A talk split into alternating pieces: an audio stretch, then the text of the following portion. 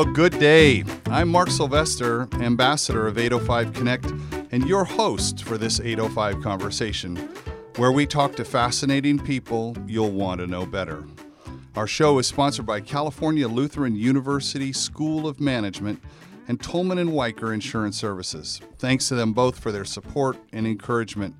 Thanks to our podcasting partner, Pullstring Press, for this great studio, and to Patrick, my co host. Hey, Patrick. Hi, Mark. Nice to see you today. So today we are talking. I'm thrilled about today. We're talking with Noah benShea, and we've known each other what 30 years, probably. I'm feeling older already. How are you this morning? I'm great, thank you. Right, I, uh, last time I checked in with myself, that's one of the things we have to do in life. Noah, we were introduced. I oh, I know how we met. We met at a fundraiser for the Santa Barbara Film Festival. Uh, you and I had uh, the the gods had set us next to each other, and the wives were out doing something, and we got talking, and I think we found 18 things that we had in common in about 11 minutes. I, I, think it was one of those I always borrow from Einstein a bit when he says uh, coincidence is God's way of remaining anonymous. I, and I want to alert our listener to go grab a pencil or a pen and a piece of paper because Noah, you are the most quotable person I've ever met in my life. And when I listen to you, I tend to write down things because you, um, I, have learned, I, I say you talk in tweets. you know, they, they're, they're really short and bite sized things that each one are, are a meditation unto themselves. That's uh, is, is very kind. Thank you. Uh, my wife reminds uh, friends that, uh, well, Noah will be invited to speak to the largest corporations for uh, very significant fees. If he meets you on an airplane, he'll tell you the same thing for free because that's just who he is. So uh. I try to bring just who I am to this conversation. And, and you've done that uh, so many times you and I have met and talked, and it, I love how we can get to 50,000 feet very quickly. well, you know, it's interesting. One time I asked, I'm friends for a long time with, uh, we know him popular as, as Ram Dass. And I asked him uh, one time some years back whether he still did drugs. And he said, no. He said, I found you don't have to get high. You just have to stop doing the things that are bringing you down. So wow. I so I think wow. that when we talk, we we drop the sandbags, and uh, elevation is something that just occurs. I invited you onto the show because, first off, you inspire me so much, and you ins- have inspired mi- literally millions of people.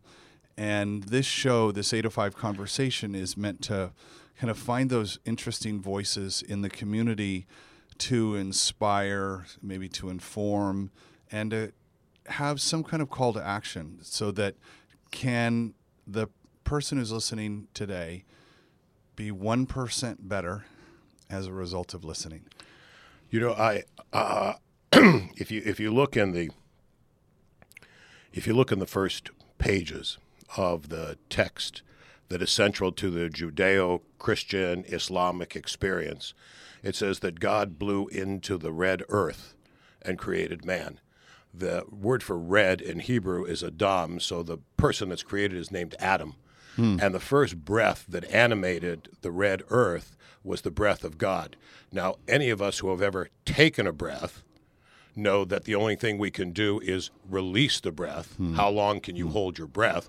So consequently, hmm. to be inspired means to be filled with breath. So we have hmm. so if the first person was inspired with the breath of God, and if breath cannot be held and only shared, then the first breath, the first breath of the divine that created and animated life is still in circulation. So we are all if you will, mm. conspiring, because that means to breathe together. We are all mm. conspiring because we have all been inspired. To know that about your life is to elevate your life.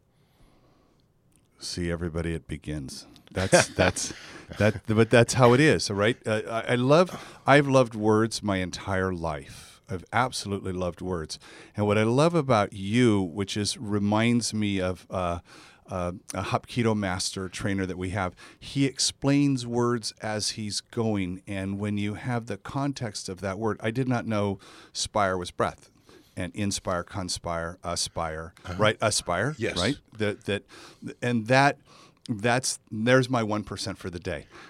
I'm done. We're finished. Thank you, everybody. We can roll credits. Well, you know, Scripture reminds us we're not expected to finish the work, but neither are we excused from it. So let's start with uh, the one percent, and uh, you know, nothing changes uh, altitude like attitude. So we'll, we'll we'll bring that to it. So the thing, one of the things I love about you, and we, we invited you to um, be the inspiration at our uh, TEDx American Riviera. People can Google and find that. And uh, one of the things I love about that is you're able to kind of riff on a subject and and I could probably just throw any of a thousand subjects at you and you would get them. So today what I, I where I want to end up, what I'd like from this. The person who's listening to this is probably a small business person, entrepreneur. Uh, they ninety percent of the businesses here in the region are less than uh, three people. Those people have a passion for that thing that they're doing in life. They're they're thrilled about that thing, but there's 135 other things that they've got to be good at to be successful in business. And I want to talk about mindfulness today, as I think you're a, you know, you're the king of that. If if king's maybe not the right word, you you are uh, an expert in mindfulness and helping people to understand that. I'm, I'm just going to leave now with the gratitude for, for that appellation, and, slip, and, uh, thank you, Mark. That's very very kind of you to say those words. Will you advise, you know, CEOs and and uh, heads of state, and you've done this your whole career. I I, I read that you're um, noted on sixty thousand websites. So let's bring it down to you know that the corner store, if you will. That you know this region is made up of you know thousands of people who've put quality of life above everything else because they want to live here. It's cheaper elsewhere. It's easier to find people elsewhere. And, and this is is also my home, so I've made that decision as well. Exactly. You know, for Exactly. So I'm not exactly sure where to start, but let's just start with how do they get through a busy day and stay mindful to what's important? Well, it's it's a it's a great question, and let me start by uh, uh, suggesting uh, um, this consciousness that we we bring to it. We live on a little blue ball, spinning in space at thousand and sixty miles an hour. Uh, any of us can find our balance at a moment and lose our balance at a moment. There is no mission accomplished. So when one says, How does one bring mindfulness to the day? You bring mindfulness to the day the same way one brings mindfulness to, uh, to a relationship with your wife, with your children, with the people you work with, and indeed, all relationships that we would have with others begin with our relationship with ourself. And if we're going to have a relationship with time, that relationship with time begins with having a relationship with the moment that you're in. So if we could, not to uh, to make the sound uh, uh, too uh, too um, flip, is to uh, you know be here now, be in the moment. That's always uh, that's always a great challenge. And if you say that to people, they say that's that sounds a little trite. And I said, well, yes, but sometimes the truth is trite. So you have to you have to be able to come to that. I think about uh, stop and pause and catch your breath and be in this moment. Uh, there's a line in uh, my book Jacob the Baker where he says, "An eternity is any moment opened with patience." Right. So come so come with patience to the moment, and it it transforms your life because the faster you're going in life, the sooner life is a blur. So you want to try and come to the moment. Uh, from a business perspective, and I am a guy who uh, one of my love affairs is loving food. A number of years back, I thought it would be fun to start a bakery. It didn't turn out to be fun. It turned out to be a success, uh, and uh, it had all the challenges inherent, uh, you know, with it.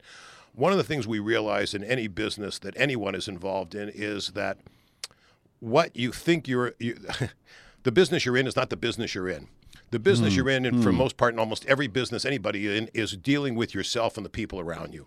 If they ask people uh, the biggest struggle that most people have in their business life, they'll say it's managing the people who are managing them. right? And how they walk, and everybody sort of plays the, the same thing. One time I saw the great uh, business guru uh, Peter Drucker on the air uh, at the end of a year, and they asked him what was the first question that he asked when he was the consultant to the chairman of General Motors or the chairman of GE. And he said, My first question is always the same Do you know what business you're in? Right? So I think you have to stop and, and think about that. So if you think that you watch, for example, the news in the morning on TV and you think, oh, this, I'm watching CNN and their business is to bring me the news, no, their business is to bring eyeballs to the news so they can sell ads. Right? Mm-hmm. Let's not be confused that their responsibility is to bring us the news. Uh, so I think the first thing I would ask people to think about to be in the moment uh, is the best way to be with their time and then to realize what business are you in? For example, I ma- I manufactured bread products at one point, but I know that the that the business I was in was to be a source of strength to others. And after a lifetime of dealing in words, if, if you ask my son when he was younger what his father did, his, he would say, "My father types." I wanted to do something other than speak sim- than speak with words. I wanted to actually, literally, feed people and feed mm, and feed their hmm. souls. Mm, and bread was an aspect to doing it. So mm. stop and think about the business you're in. If you're a photographer, you may think you're in the business of selling black and white photos, but you're really in the business of trying to put images in front of yourself and bring images to people's lives that will will connect with them uh, uh, intellectually, emotionally, spiritually in the same way as you were first moved to do that in your life, for example. So I want to take a minute now so someone could hit pause on the podcast and say, "What business am I in?"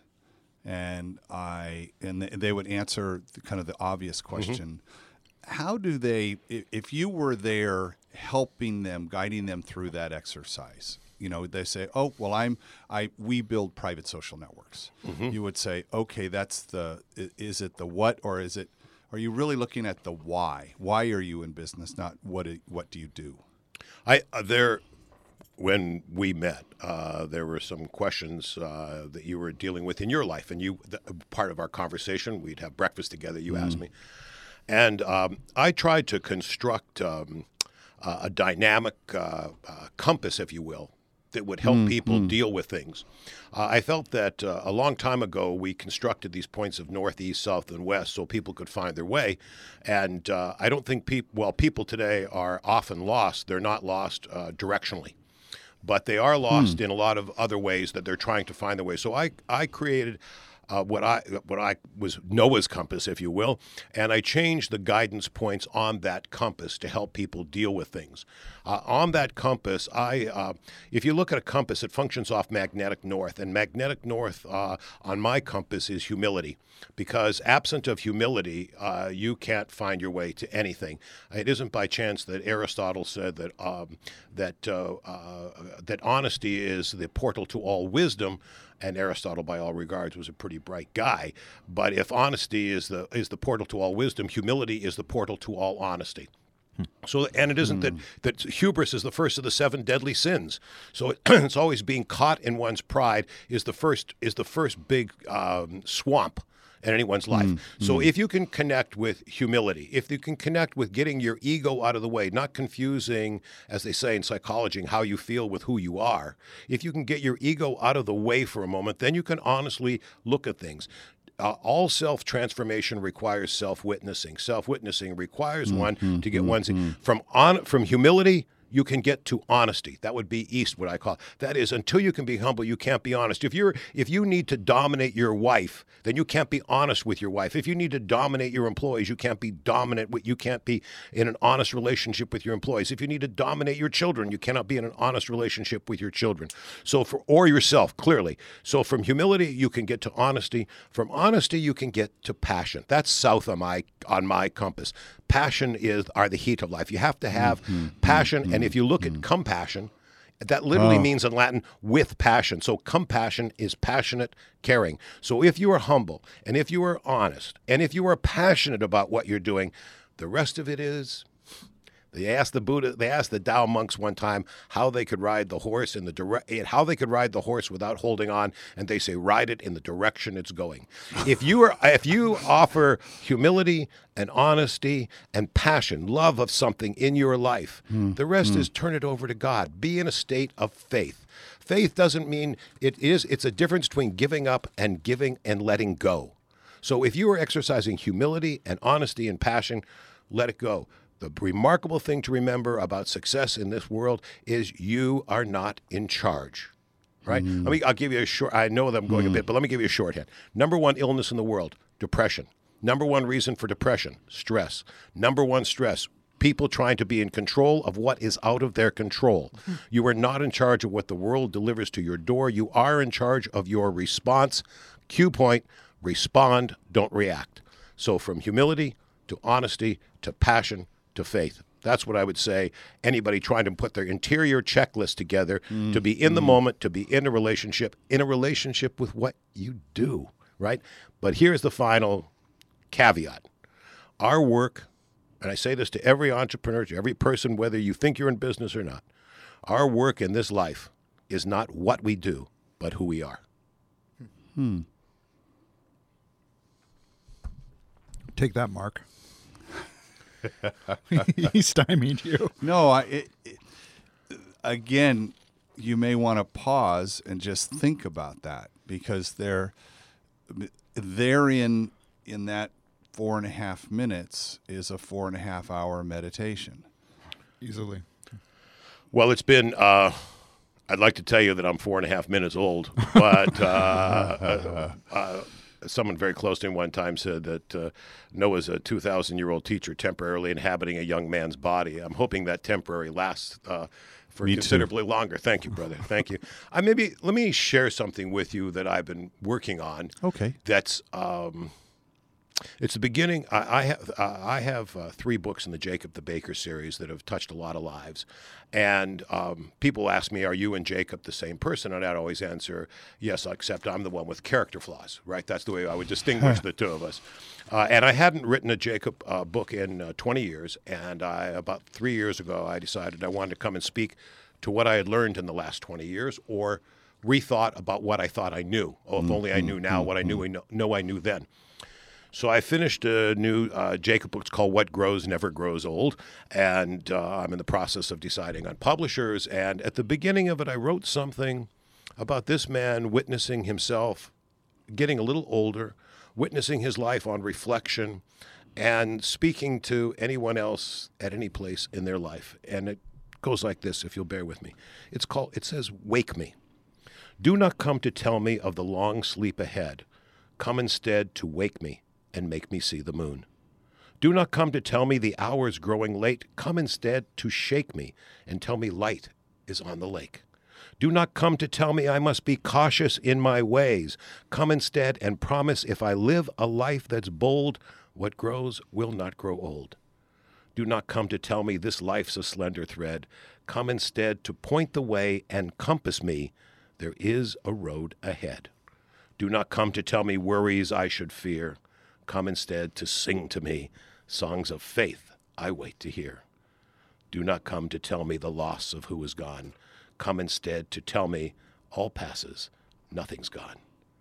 Do not come to tell me life is sad. Come instead to laugh and heal with me, for health and love are reason to be glad. Do not come to tell me of the long sleep ahead. Come instead to wake me. Come instead to teach me. Come instead so I will know the here and now is now and here. And those are blessed who in God's grace find rest from their fear. Hmm.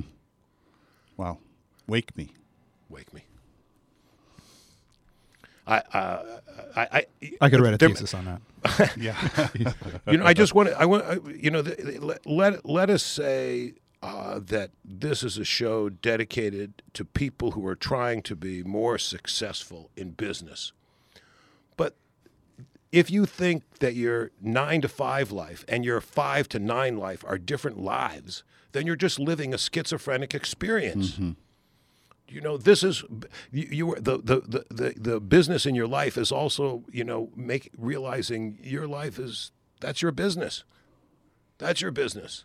and to honor both elevates all because all, my friends, is it's a breath. It's a breath in a moment. You know.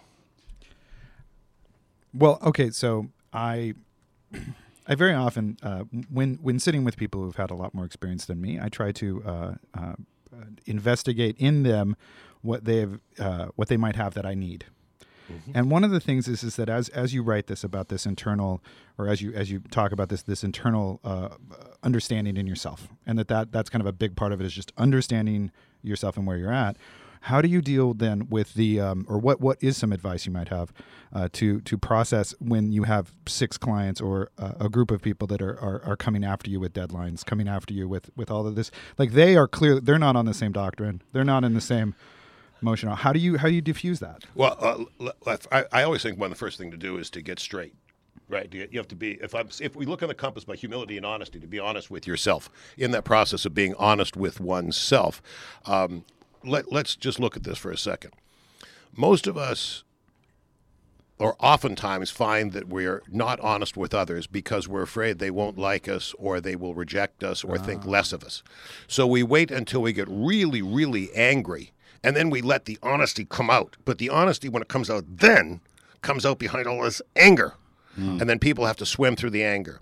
So that's one part about being straight with the people that you're working with. The second thing that I would bring to that conversation is everybody who's coming after you with uh, tong and hammer, as they used to say, or with their own, uh, is to realize that everybody is coming with their own agenda. So when you when you take it personally, you're putting your ego in charge of their agenda. People don't do. Stay with me on this one, friends. People don't do things to you; they do things for them right? In everybody's life, they are their first agenda. So then, if you then when you meet them, if you really are meeting their agenda rather than their complaint, then you can speak to the agenda and you're not confusing. So when you come home and you and your uh, and your, your your wife asks when you ask your wife what's wrong and she says nothing, you know damn straight there is something wrong, right? What isn't said between people is also heard. So the question is, what are you are you listening to their what they're saying out here, or are you listening to the agenda? Then you because in every conversation there is what what uh, philosophers and uh, psycholinguists have come to understand as the meta dialogue. That is, even as we sit here in this booth having this conversation, uh, I could I could be thinking about. Darn, I really hope those people at Schwab where I parked my car remember that I told them I was parking my car there. And Mark can be thinking, this is a really great conversation, but I got to keep him on track to keep it in the business mode. And the and you uh, are saying to yourself, that's a really great point, Noah. Don't forget to talk into the mic, right?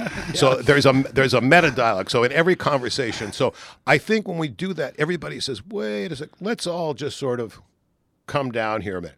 A number of years back, I was asked to give this address uh, at the uh, U.S. Air Force Academy, and uh, I was there, and I talked about uh, about the, how um, a, a compass for leaders. And they said, "Well, give us an example." I said, "Well, I'll give you. Let's say there's a colonel who's in charge. This was a big amphitheater with all the generals and colonels and a lot of brass shining in the top rows, looked like an operating theater, and the bottom row where the cadets are. There. So I said, let's imagine this guy's a colonel. He's in charge of a real lifetime, uh, uh, um, uh, in the moment uh, of uh, a missile uh, theater. And uh, he's on the way to the office in the morning. His wife is driving, and they get in a screaming argument. I said, now he gets to this place, and all this information that's coming at him is supposed to be real life, no bias, straight ahead, objective information. But all this information is coming to him through the red screen of that argument with his wife. Mm. So it requires each of us at any moment, again, I come back to this compass, clear, clear your need to be in charge. Get to humility, get to honest, get to caring, and that's what you can do in any conversation. Because at the end of the day, you can't do anybody else's work. You can be honest with you can be honest with people and you can be loving with people. That's it.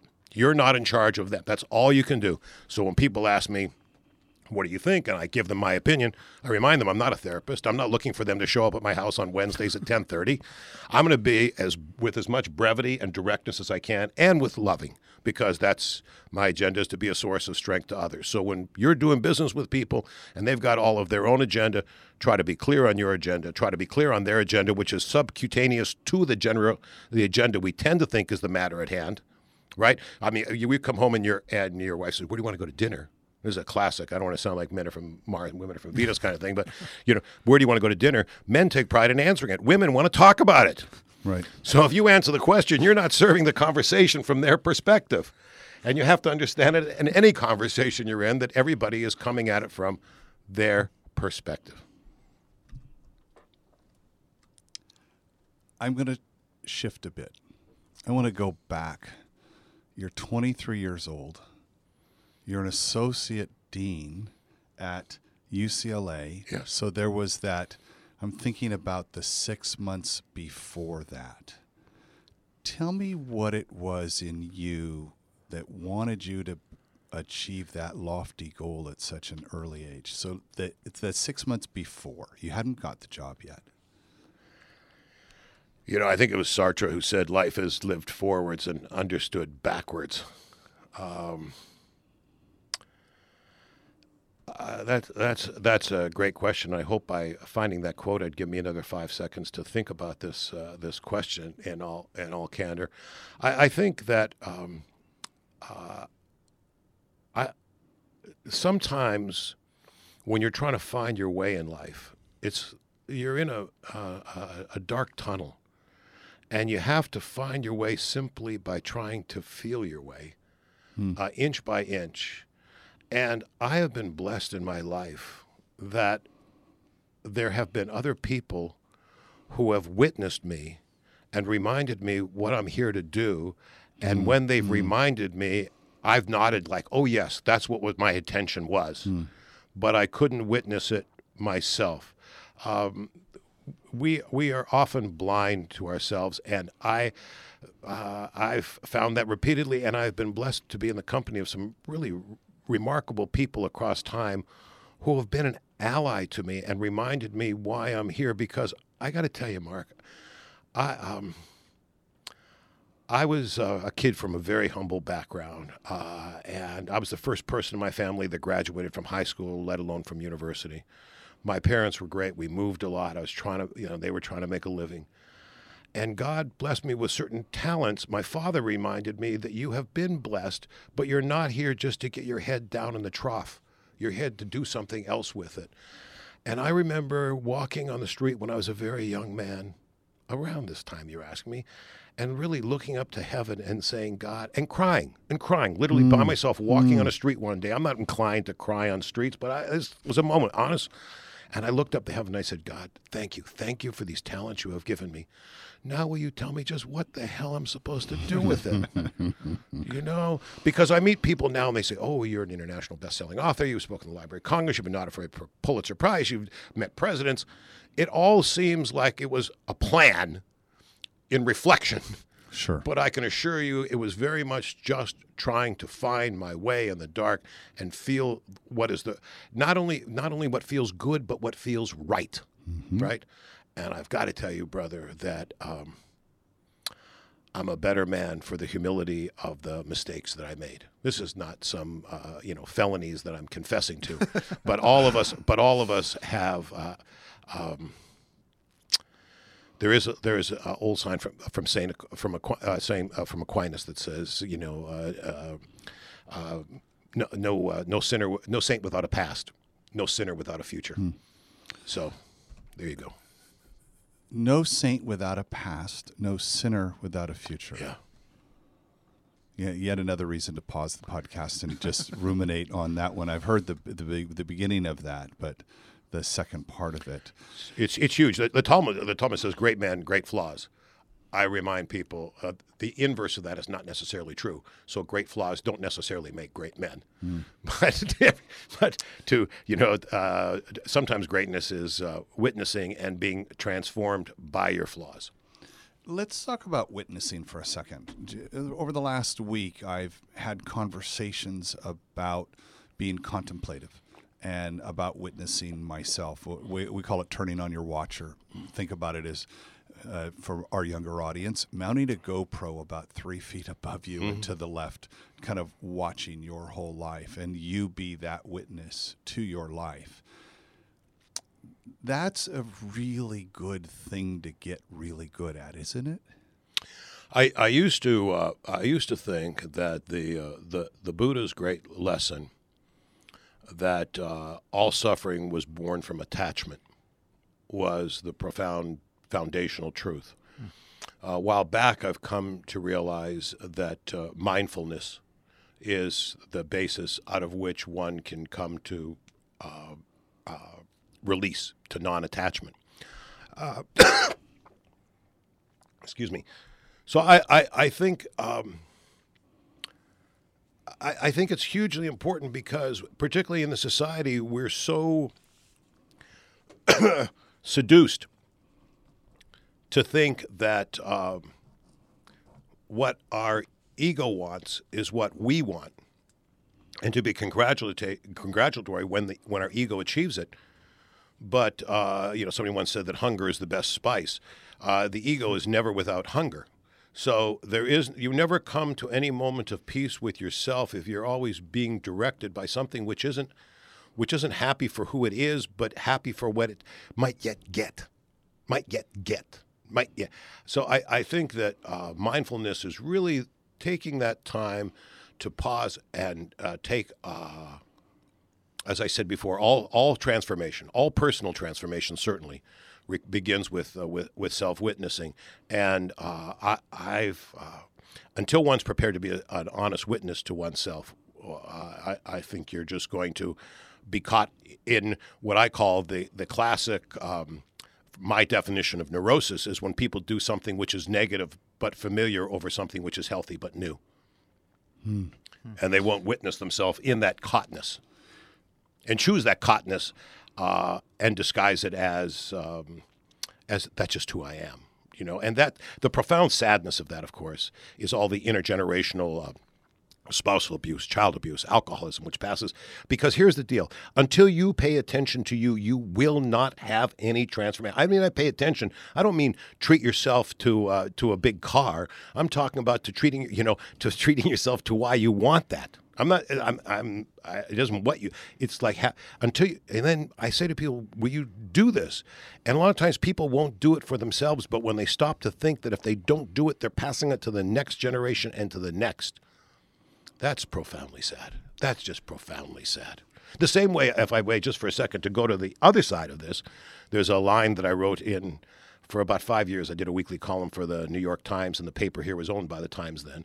And um, uh, one I did about "Remember this, my children," and they used that one of those lines. And some companies have taken thoughts of mine and put it on sugar packets. They're called "Sugar for the Soul." They're all around the country. You can get them at Andersen's Bakery downtown Santa Barbara. So one of the thoughts they have in this that I wrote was because this is the flip side of that is do not kiss your children so they will kiss you back, but so they will kiss their children mm. and their children's children. Mm. In our life, the positive is passed forward and the negative is passed forward you know, have to say to ask yourself, if imagine you're sitting at a buffet of people and someone said, "Will you pass that?" You have to ask, "Oh, what is that that I'm passing?"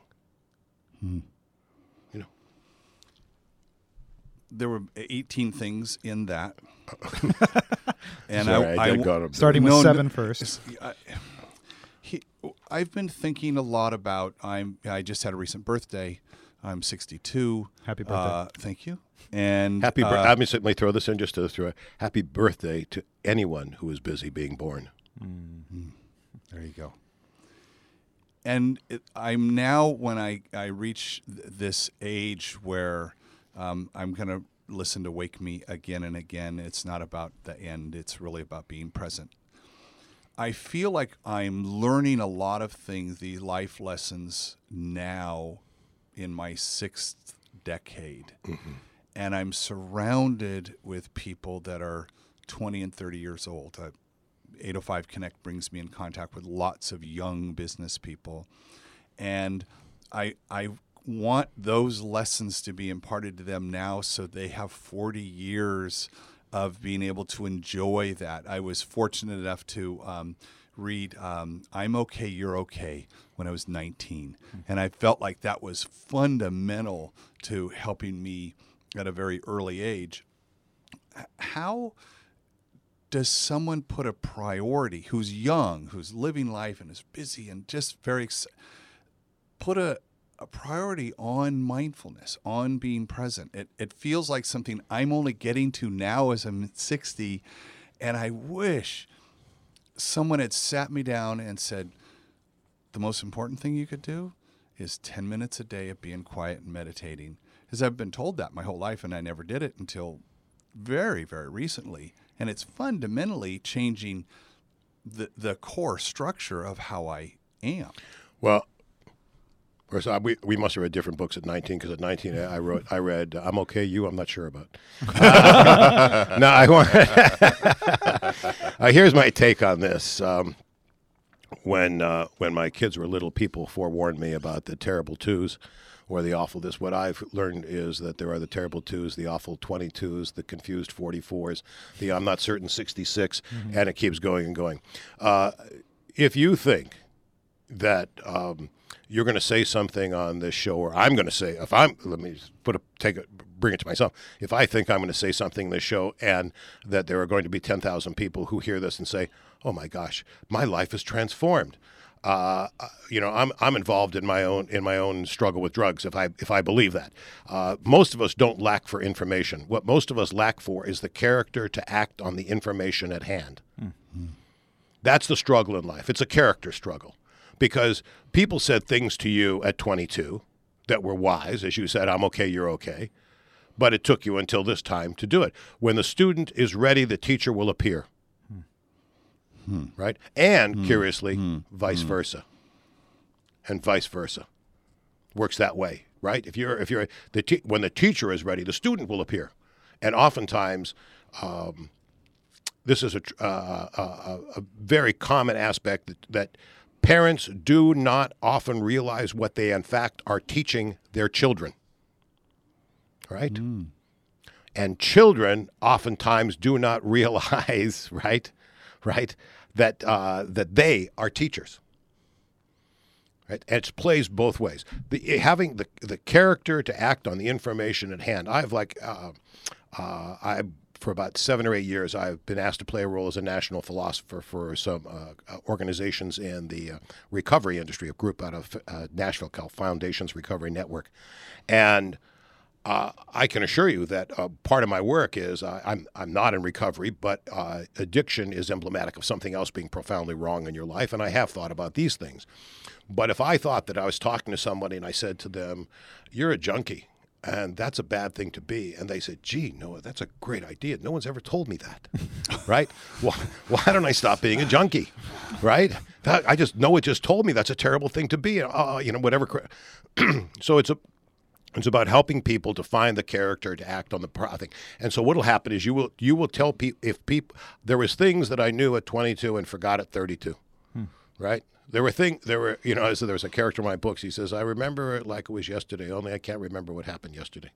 Right? Mm-hmm. The flip side was Oscar Wilde said, I love, I love this guy. I'm not young enough to know everything. Mm-hmm. so there is there there is that about being young too. Um, so for uh, my walk, I've got a walk and talk this afternoon with my uh, two year old grandson, and uh, his mom's dropping him off, and there the the idea of like we could go to the park, we could go to this, we could go to this, and I said, I love walk and talks. Why can't I take my two year old on a walk and talk? I, I think I, I not only suggest it, I would suggest uh, do a walk and listen. Hmm. And in ask, this case, it's a walk and watch. She said, "Pops, you, if you want to take him on a walk, we did two miles yesterday. Yeah. Uh, be prepared. He will investigate everything. And I said, Oh, I can't wait. That'll be fantastic. Well, t- to that point, uh, children oftentimes don't listen to what their parents say. They do watch what their parents do. Mm-hmm. You know, there's a line in my new book where I write that for classically in all of our evolution, first we look up to our parents, then we look down at them, and then finally we look at them. Hmm. Right, and then we go through. Another pause moment. I feel like the title the title of the show is just going to be Noah and his choir of hmm. uh, no, so uh, for those that have not, uh, they may have heard of Jacob the Baker, but uh, have not read it. uh, I, I carry in my mind the synopsis of w- what that story was about. Give us the, you know, the headline. Let me give you the background, if I might, first. Sure.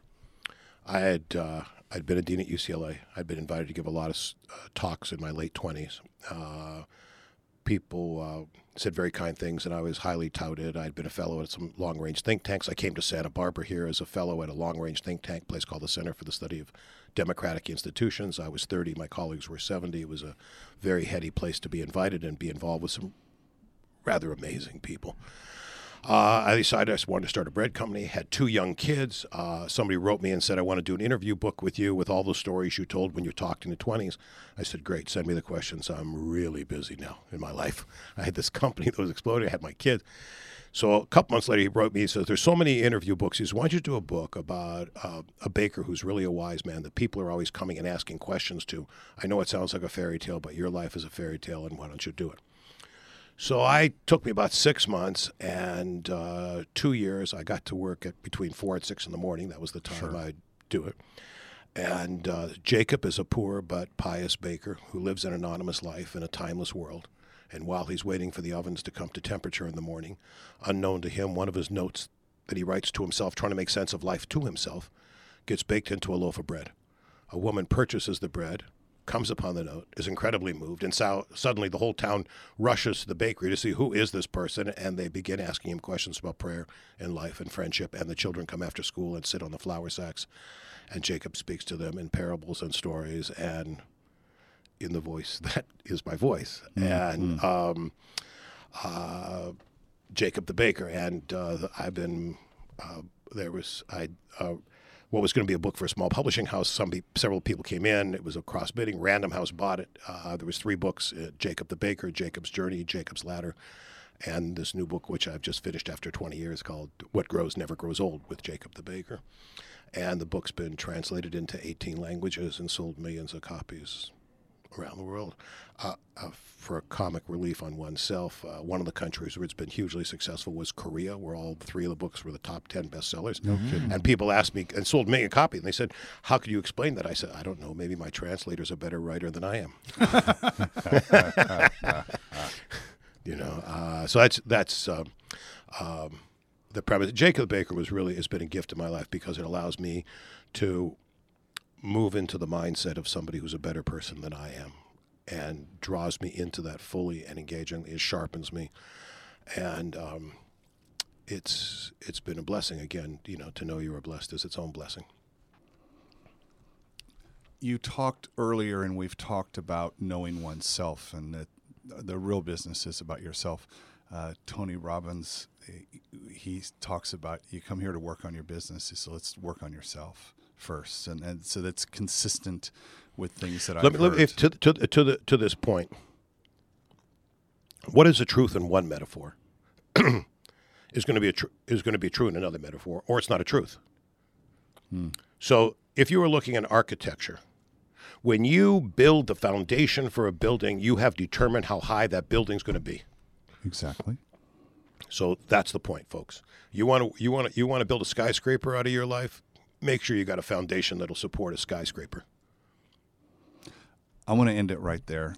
That was perfect because I want to think about that foundation and how strong of a foundation have I built? How tall of a building do I want to have when I leave it for my kids to enjoy and my grandkids to enjoy? Thank you so much. May you for- go from strength to strength, Mark, and continue to be a source of strength to others. My blessings. Wow. This was a good one, folks. I want to I want to thank you so much. How do people find you on the internet? Uh, Noah, uh, NoahbenShea.com, N O A H B E N S H E A, NoahbenShea.com. I'm also executive director of the Justice Project, and that is justiceproject.org. We're a nonprofit foundation trying to help a lot of kids in tough places. I invite you to take a look at that. I want to have you back on the show. We're going to talk about a lot of different things. One of the things uh, we do on the show is so we've we've talked about a lot of different things in 45 minutes, and to attract people to listen to this, we need a great title. What would we call this conversation in, in like five words or less?